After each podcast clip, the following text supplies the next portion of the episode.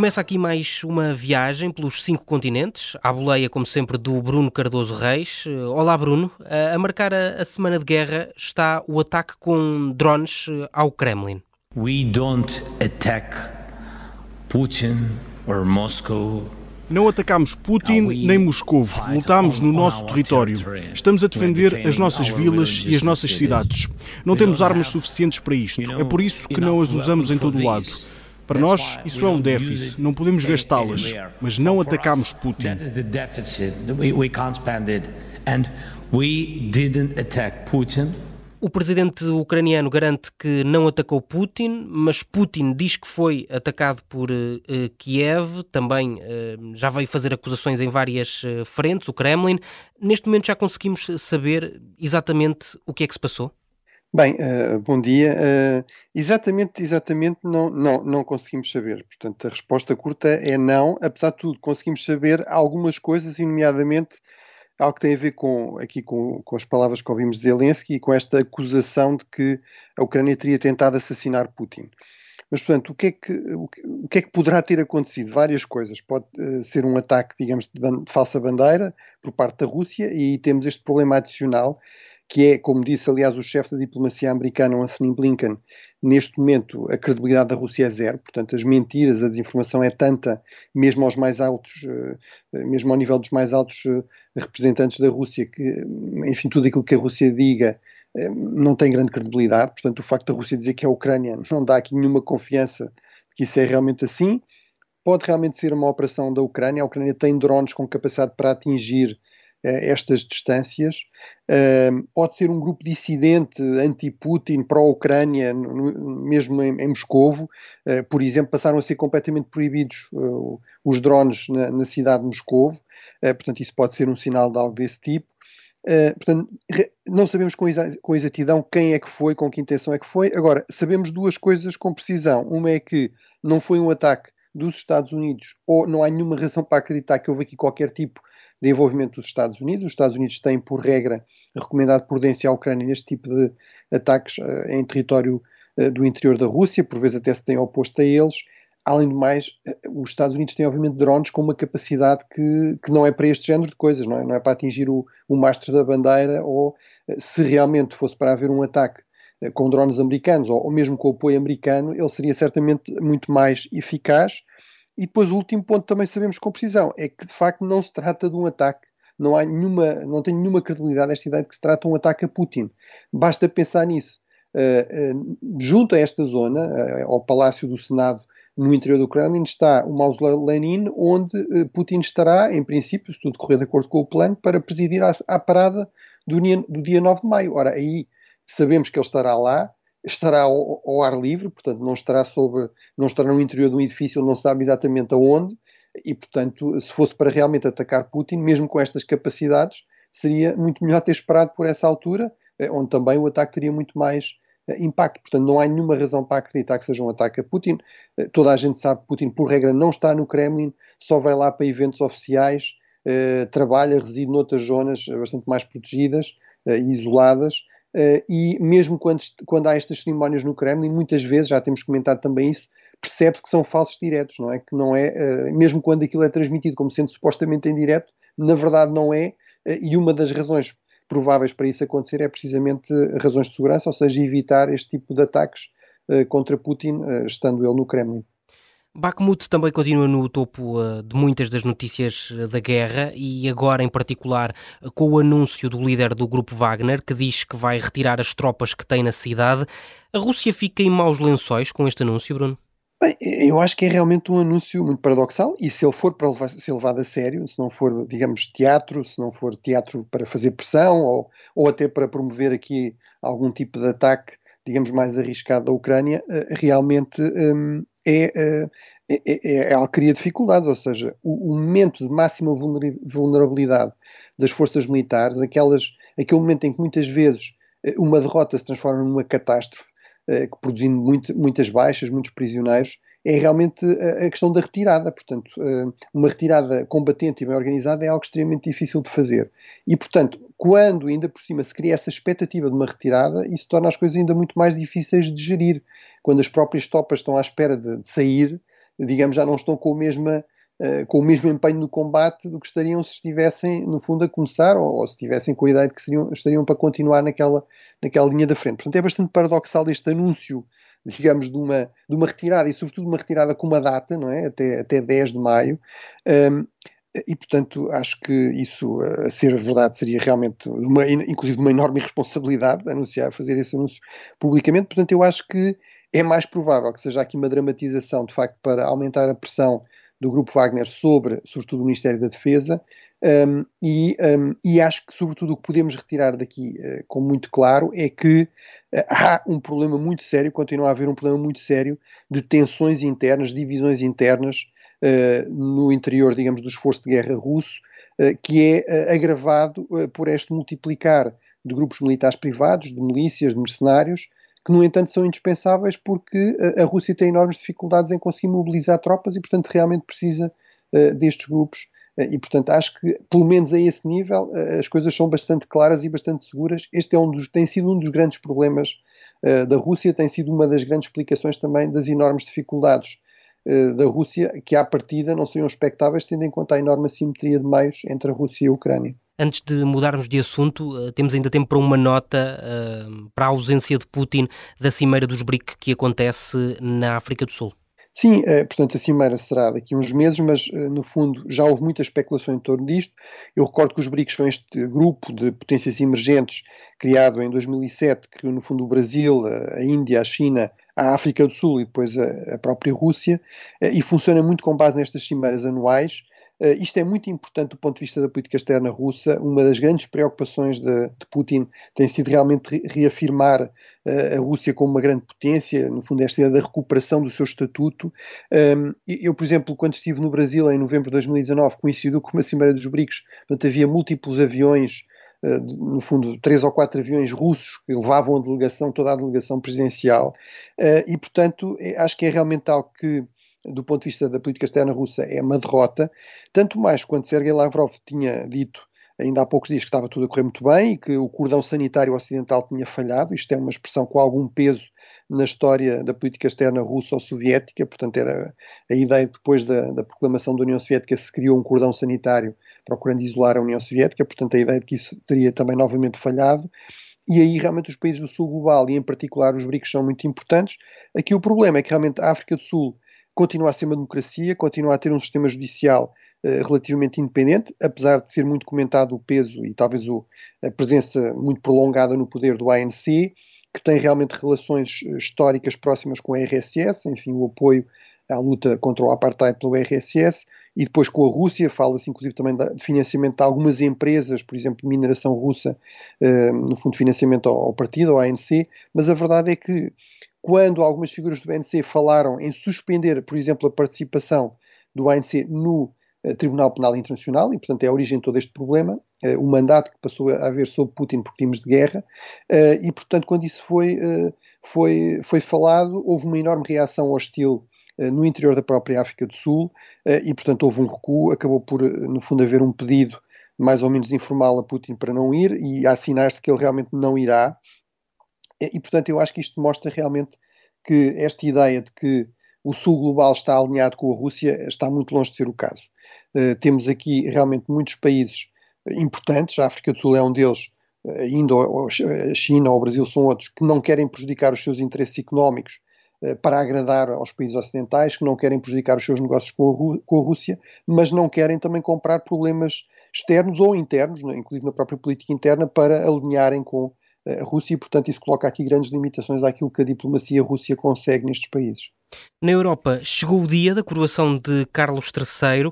Para além da festa, este é também um evento diplomático. Sim, eh, vamos ter, por exemplo, o Presidente Lula da Silva, vai voltar à Europa para este evento, vamos ter o Presidente Marcelo, vamos ter eh, basicamente os presidentes ou os reis de toda a Europa, eh, os, os responsáveis das instituições da União Europeia, o Presidente da, a Presidente da Comissão, a Presidente do Parlamento, Presidente do Conselho, uh, o que é interessante, digamos, num país que, que, sai do, que sai da União Europeia, não é? No contexto pós-Brexit, há claramente aqui esta ideia de que a monarquia será um aliado uh, na construção destas pontes, de uma, digamos, de uma relação novamente mais amistosa, mais pragmática com o resto da Europa, mas isto não só parte das, espera-se, mais de 100 chefes de Estado e de governo na coroação. Aqui o que é curioso é que isto é um pouco uma quebra de tradição, ou seja, é normal realmente, por exemplo, nos funerais de Estado, já há muito tempo, nomeadamente no caso britânico, mas por regra nas coroações não havia outros reis ou outros chefes. No fundo, a ideia é que rei era só um, um, havia delegações oficiais, mas sobretudo ao nível de ministros dos negócios estrangeiros, e portanto houve aqui a quebra desse, desse precedente, essa tradição. Isso também, do meu ponto de vista, é revelador de que o governo britânico, e obviamente estas decisões são sempre tomadas essencialmente pelo governo, obviamente com a concordância do, do novo monarca, mas realmente o, o novo governo de Rishi Sunak está muito apostado uh, em recuperar boas relações, inclusive com, com os países vizinhos na, na, Europa, e aí claramente uh, a avaliação deles é que o poder de atração da monarquia, digamos, este teatro político, é realmente bastante atraente, bastante cativante, mesmo para, para líderes políticos geralmente muito pragmáticos. Uh, acho que é evidente para toda a gente que a posse de um presidente britânico não teria, digamos, o mesmo poder de atração uh, de uma série de líderes internacionais, como é aqui o caso. Embora uh, haja, para terminar, haja alguma divergência sobre a mais-valia destes momentos. É? Há, alguns autores, alguns analistas, alguns diplomatas que acham que isto é, no fundo, um pouco uma perda de tempo, se investe imenso aqui numa dimensão, digamos, de, de uma grande recessão muito formal e que isso depois não se traduz em, em grandes resultados diplomáticos. eu tendo a achar que é, de facto, uma ocasião para muitos encontros informais, e, e, também é uma ocasião para o poder anfitrião, de facto, exercer aqui algum poder, algum deste soft power, por exemplo, pela lista de convidados e também pela lista de países que são excluídos, e aqui é relevante uh, referir isso. A Rússia, por exemplo, não foi convidada, claro, mas também países como o Irão ou a Coreia do Norte também foram excluídos desta lista de, de, muito ampla de convidados. Seguimos para a América do Sul. Eh, no Paraguai, o candidato do Partido Colorado voltou a ser o vencedor das eleições presidenciais do passado domingo. Como é que este país consegue resistir à onda de esquerda que tem chegado a quase todos os países da América Latina? Bem, é realmente bastante impressionante. Eh, eh, só nos últimos anos houve eh, presidentes, novos presidentes de esquerda na Bolívia, no Chile, na Colômbia, no Brasil. Na América do Sul há uma vaga de, de mudança, digamos, da alternância. Por regra, os partidos, os digamos, os, eh, que estão no poder, os partidos dos presidentes que estão no poder perdem, uh, já são pelo menos 17 ou 18 eleições em que isso acontece. Uh, realmente o caso do Paraguai é excepcional, mas ao mesmo tempo é excepcional há muito tempo, não é? Portanto, este Partido Colorado domina a política do país praticamente desde a Guerra do Paraguai, foi fundado em 1850, 1887, o Partido Colorado. Desde 1947 só esteve no, fora do poder uma vez, por um período muito breve, Uh, em 2008 Uh, e, e, realmente uh, mostra aqui uma enorme resiliência. Uh, isto pode parecer um pouco paradoxal, porque o, lá está o Paraguai, como muitos países da América Latina, é um país bastante pobre, bastante vulnerável a crises, a estes choques, como foram, por exemplo, da pandemia. Estima-se que mais de 50% da economia é economia informal, o que revela bem aqui o grau de precariedade, mas realmente o, o Partido Colorado é muito visto como o partido do Estado. Ora, há um enorme peso do setor público Uh, e, uh, digamos, fazer parte do setor público é uma grande fonte de segurança e também de apoio, tipicamente de votos, para o Partido Colorado. Uh, e, sobretudo, e também, desta vez, ao contrário, por exemplo, de 2008, o Partido Colorado, ao contrário de algumas expectativas, não se dividiu, portanto, apresentou um candidato único, e, pelo contrário, a oposição dividiu-se. Portanto, se nós, na verdade, tivéssemos, somássemos os votos do segundo e do terceiro classificado, a oposição teria ganho, mas apareceu realmente dividida Agora, eh, qual é a relevância, eh, digamos, externa disso? Eh, o Paraguai é um país relativamente pequeno, obviamente, para a América do Sul. É, é, é pequeno também realmente em população, tem apenas 7 milhões, mas é uma, uma, eleição com algumas implicações e que foi seguida de perto, nomeadamente pelo Brasil, porque é um país vizinho importante, mas também pela China e mesmo pelos Estados Unidos. em relação ao Brasil, estamos a falar de uma fronteira enorme, de mais de mil quilómetros, onde há muitas vezes problemas de alguma criminalidade e também de contrabando, estamos sobretudo a falar da uh, renegociação do acordo de 1973 para a barragem de Itaipu, que é uma grande fonte de energia hidroelétrica. 50% dessa energia pertence ao Paraguai, portanto é uma barragem que está mesmo na fronteira, 50% ao Brasil.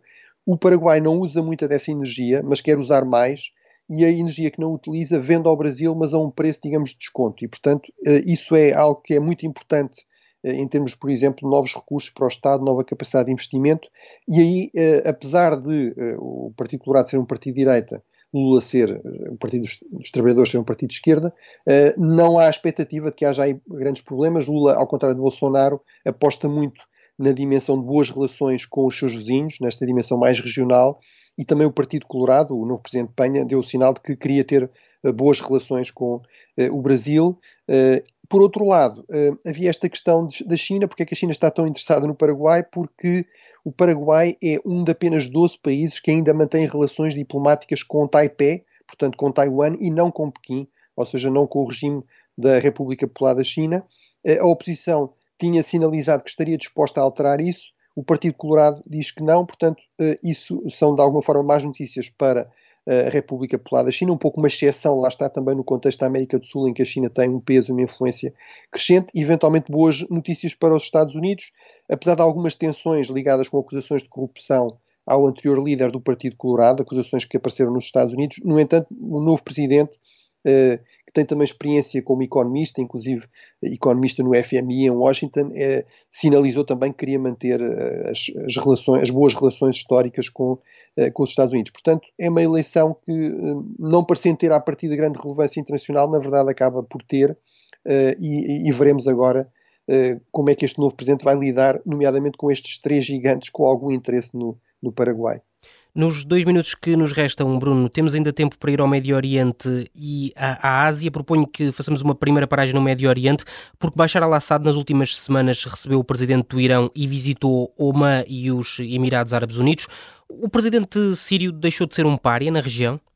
Teremos de ver, mas isso realmente está em cima da mesa. É importante aqui recordar que uh, o regime sírio foi suspenso da Liga Árabe, portanto, da organização regional desta região, em 2011 e agora há alguns países importantes uh, e que já se opuseram muito a Assad, como a Arábia Saudita, que são claramente favoráveis a que essa suspensão seja levantada. Apesar de tudo, há outros importantes, como o Egito, que se manifestam ainda contra esse regresso rápido.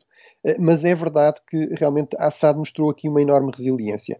Isso a mim não me espantou. Eu sempre defendi que, ao contrário, por exemplo, de Gaddafi, uh, que se tinha isolado muito por causa do seu comportamento muito errático e às vezes arrogante em termos internacionais, eh, a Síria tinha aqui um aliado muito importante na Rússia, isso veio confirmar-se até com uma intervenção militar direta a partir de 2015.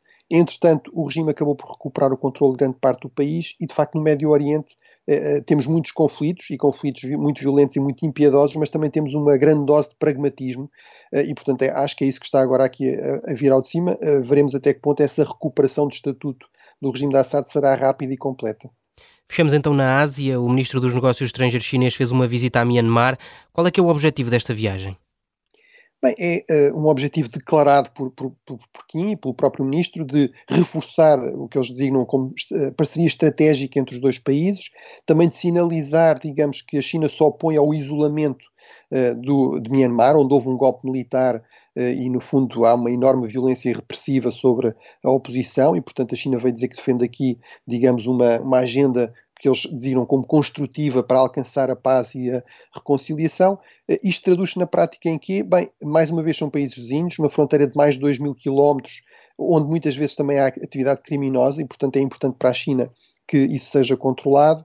Há muito investimento em Minas e, sobretudo, também em eh, infraestruturas, ferrovias, portos. Uh, Myanmar faz parte do chamado colar de pérolas, ou seja, deste projeto, uh, grande projeto de grande estratégia chinesa de construir uma série de infraestruturas de ferrovias, de rodovias e de portos para permitirem desencravar a China, uh, permitem também à China ser menos dependente, por exemplo, do Estreito de Malaca e, portanto, ter ligações mais diretas logo ao Mar Índico e, e, portanto, com isso, no fundo, ter aqui uma vantagem, quer em termos de relações uh, económicas, quer também em termos mais estratégicos e até potencialmente militares. Obrigado, Bruno. Para a semana voltamos uh, a viajar pelos uh, cinco continentes. Até para a semana. Obrigado.